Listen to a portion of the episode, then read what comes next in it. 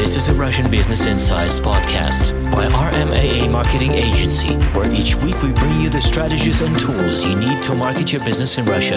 And now here is your host, Bill Sudell. Welcome to Russian Business Insights, brought to you courtesy of the RMAA Marketing Agency. I'm Bill Sudell. Today's topic is cultural specifics of the Russian nation. Now, despite the tense political and complex economic global situation, Russia remains an important player on the global stage and undoubtedly does have massive business potential. In order to be successful in negotiating and establishing relationships with Russian business partners and embrace all of the existing opportunities, one needs to learn some valuable tips about getting along with Russians.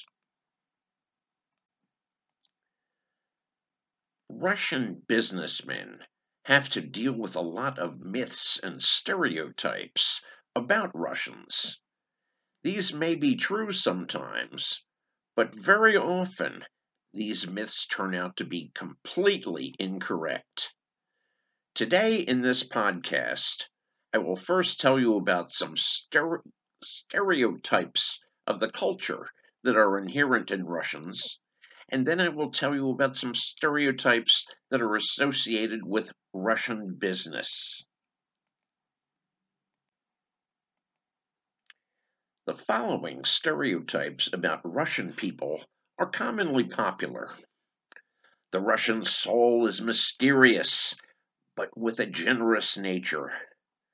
Russians are inconsistent, kind, lazy, patient, brave, hospitable, submissious, suspicious, and pessimistic. Russians like to suffer, and they like to win. There are also some common images inextricably associated with Russians. Of course, vodka, the shapka ushanka, which is that brimless, furry Russian hat with the ear flaps, mud, snow, frost, bears, caviar, and samovars. How are they consistent with reality? Here's what the research says Vladimir Shalak, Doctor of Philosophical Sciences, analyzed three groups of texts to identify which features are attributed to Russians. He analyzed books, Russian newspapers, and the text of the Russian speaking segment of the Internet. Despite some differences, the content analysis showed there are three main features that are peculiar to Russian people intelligence, benevolence, and honesty.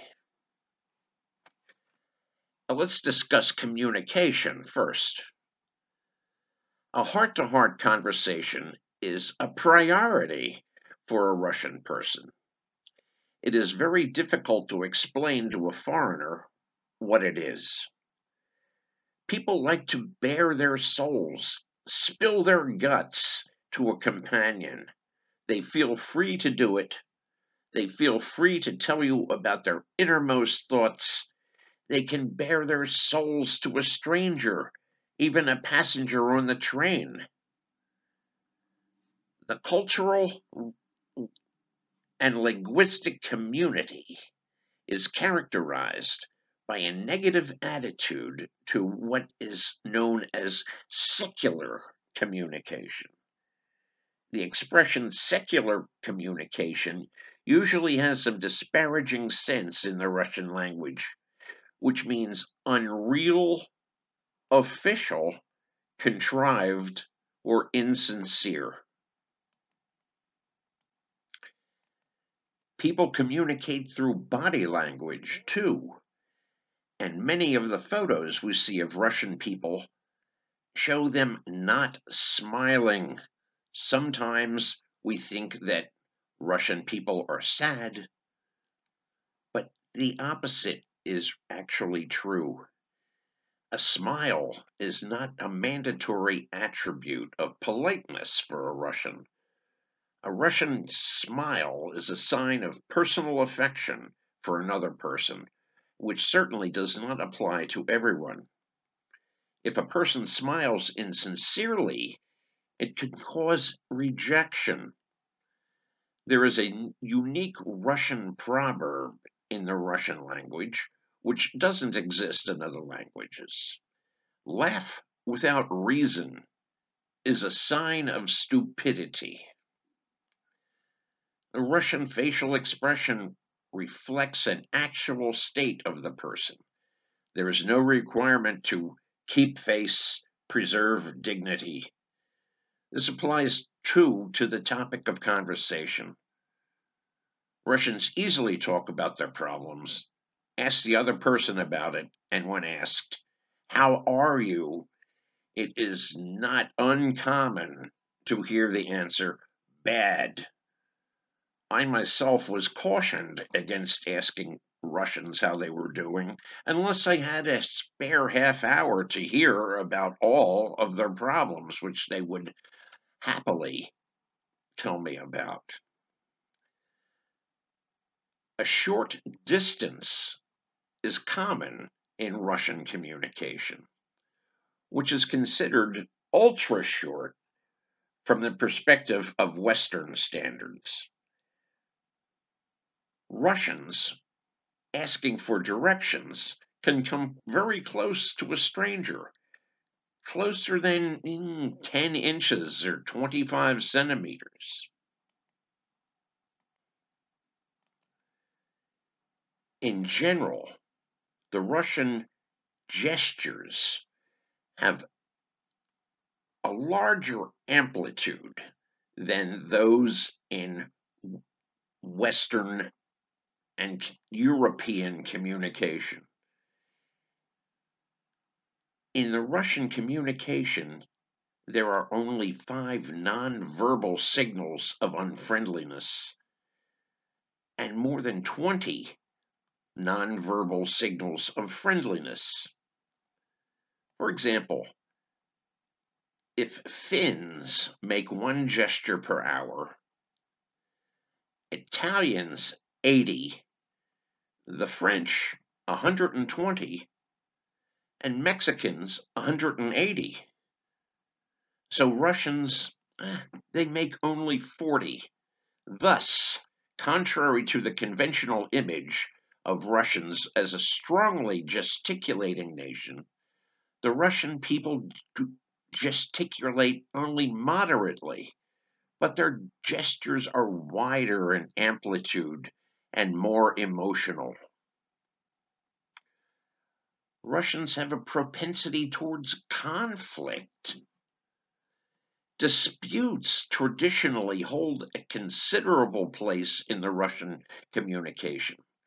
Russian people love to dispute all kinds of matters, both private and general.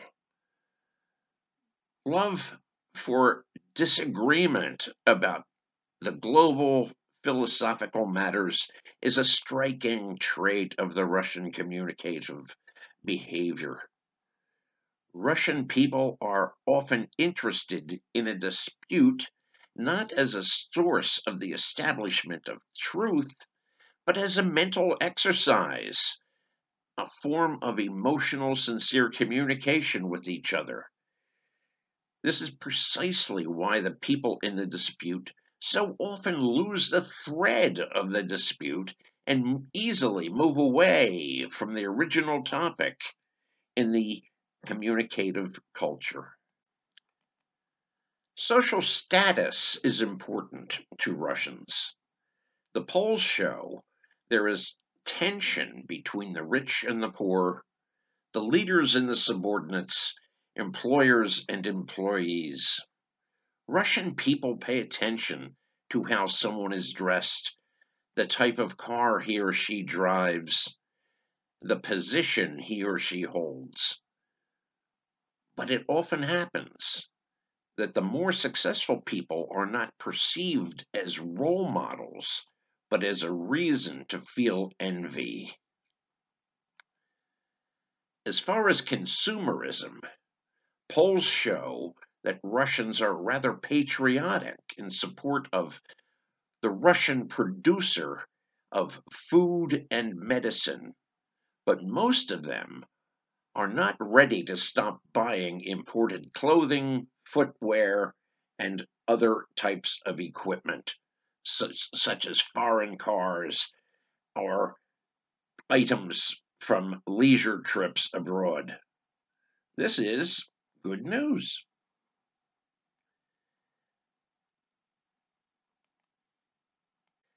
And now let me mention some business culture stereotypes. I've heard that Russians miss or even ignore deadlines. If we talk about a small business, then partly this is the way it is. Timing for them is not important, and they put emphasis on the present rather than the future. However, large Russian companies and even small companies with experience in working with foreign customers are no different from those in the West.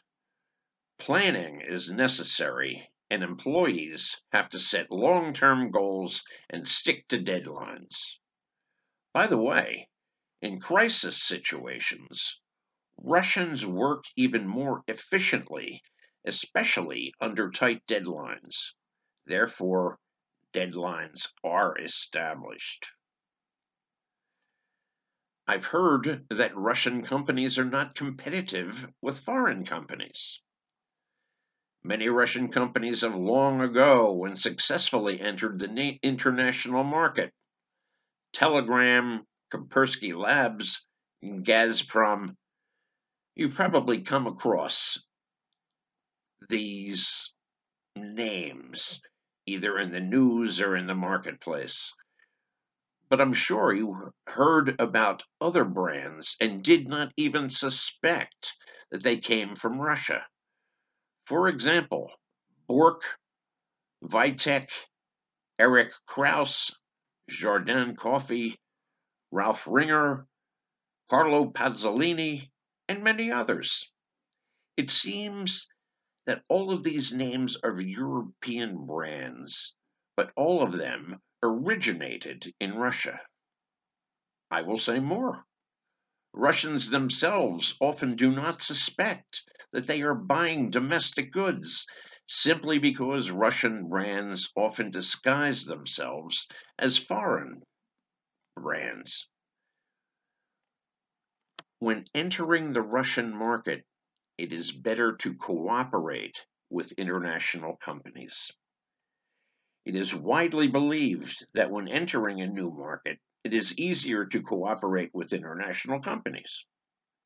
However, the specifics of the Russian market prove that it is wiser to work with local leaders who have much more business experience and market knowledge. In Russia, as in China, Localization is the key to business success.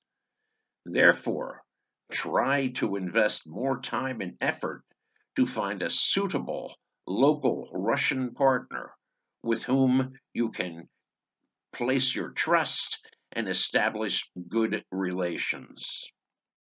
Thanks for joining me today. I hope you found this podcast to be both interesting and enjoyable.